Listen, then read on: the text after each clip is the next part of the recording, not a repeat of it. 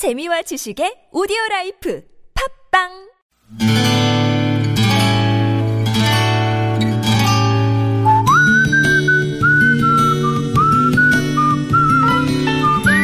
여러분 기억 속에서 여전히 반짝거리는 한 사람. 그 사람과의 추억을 떠올려 보는 시간, 당신이라는 참 좋은 사람. 오늘은 경기도 김포시에 사시는 정남주 씨의 참 좋은 사람을 만나봅니다.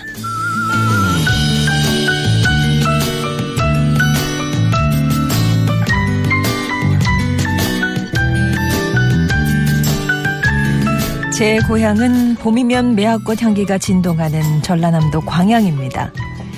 어릴 땐 잘 몰랐지만 칠형제 중에 다섯 번째 아들로 자라다 보니 늘 부모님의 애정이 제게 충분히 돌아오지 않는다는 생각으로 살았었나 봅니다. 그게 벌써 15년 전이네요. 아버지께서 급작스레 위암 말기 진단을 받으셨습니다. 어머니는 물론이고 저희 칠형제도 가슴이 철렁 내려앉아 서로를 위로할 여력이 없었죠. 그런 와중에 아버지께서는 막내 결혼식은 보고 가겠구나 하시며 되레 저희들을 위로해 주셨습니다. 9월에 암 확정 받으시기 전에 막내 동생이 12월 결혼식 날짜를 잡아두었으니까요. 그러시면서 내가 다른 건 몰라도 우리 새끼들 결혼은 다 시키고 가니 후회는 없다는 말씀을 입버릇처럼 하셨습니다.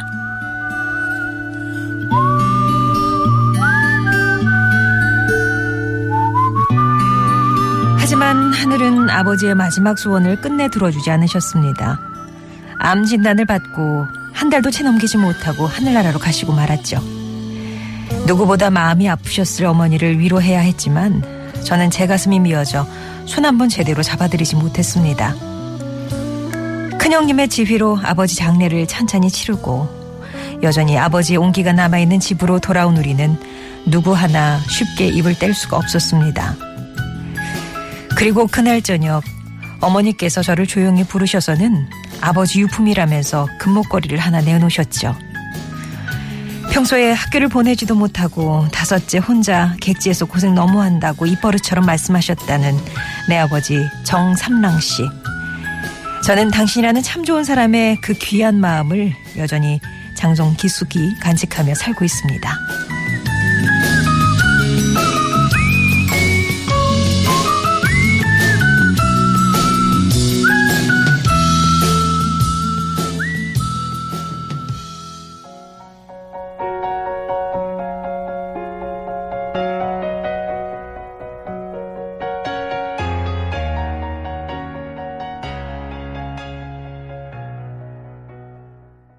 인순이의 아버지 들으셨습니다. 오늘 당신이라는 참 좋은 사람은 김포에 사시는 정남주 씨의 사연이었습니다. 그때는 정남주 씨도 결혼을 하고 얼마 되지 않아서 경제적으로 좀 힘든 시기였대요. 아버지 돌아가실 때. 그래서 몇 번이나 그 유품인 금목걸이를 팔까? 아, 이런 유혹이 간혹 들기도 했었다고요. 근데 아버지 유품이니까 15년이 음, 지난 지금도 장롱 깊숙이 간직하고 있는데 간혹 아버지 채취를 느끼고 싶을 때는 꺼내서 한 번씩 걸어보신다고도 합니다.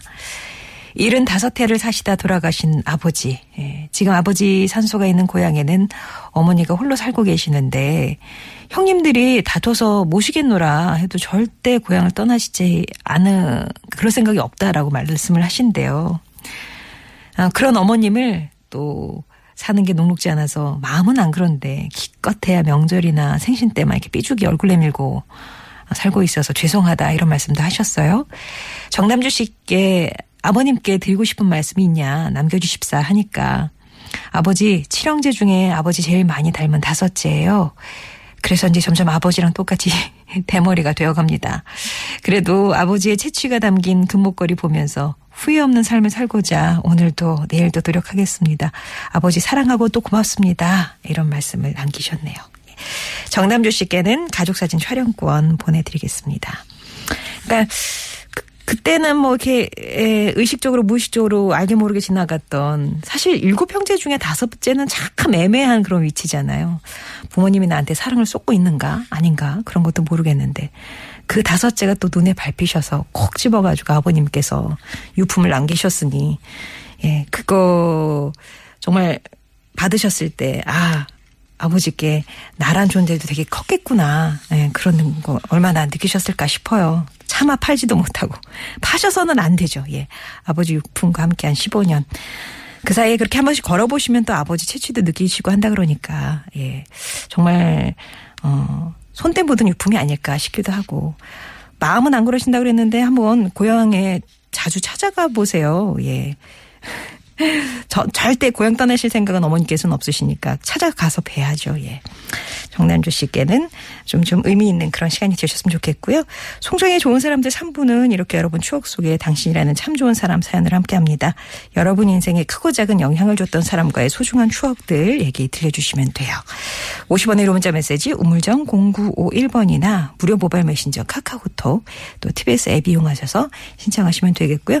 더불어서 음성편지 참여하실 분들 이건 이제 금요일에 여러분께 그 편지 배달해 드리는 시간인데 직접 목소리 음, 방송 나가죠. 당신 참여 대신 음성 편지 이렇게 네 글자만 일단 주시면 저희가 스탭들이 연락을 드리는 거니까는요. 많이들 참여해 주시기 바랍니다.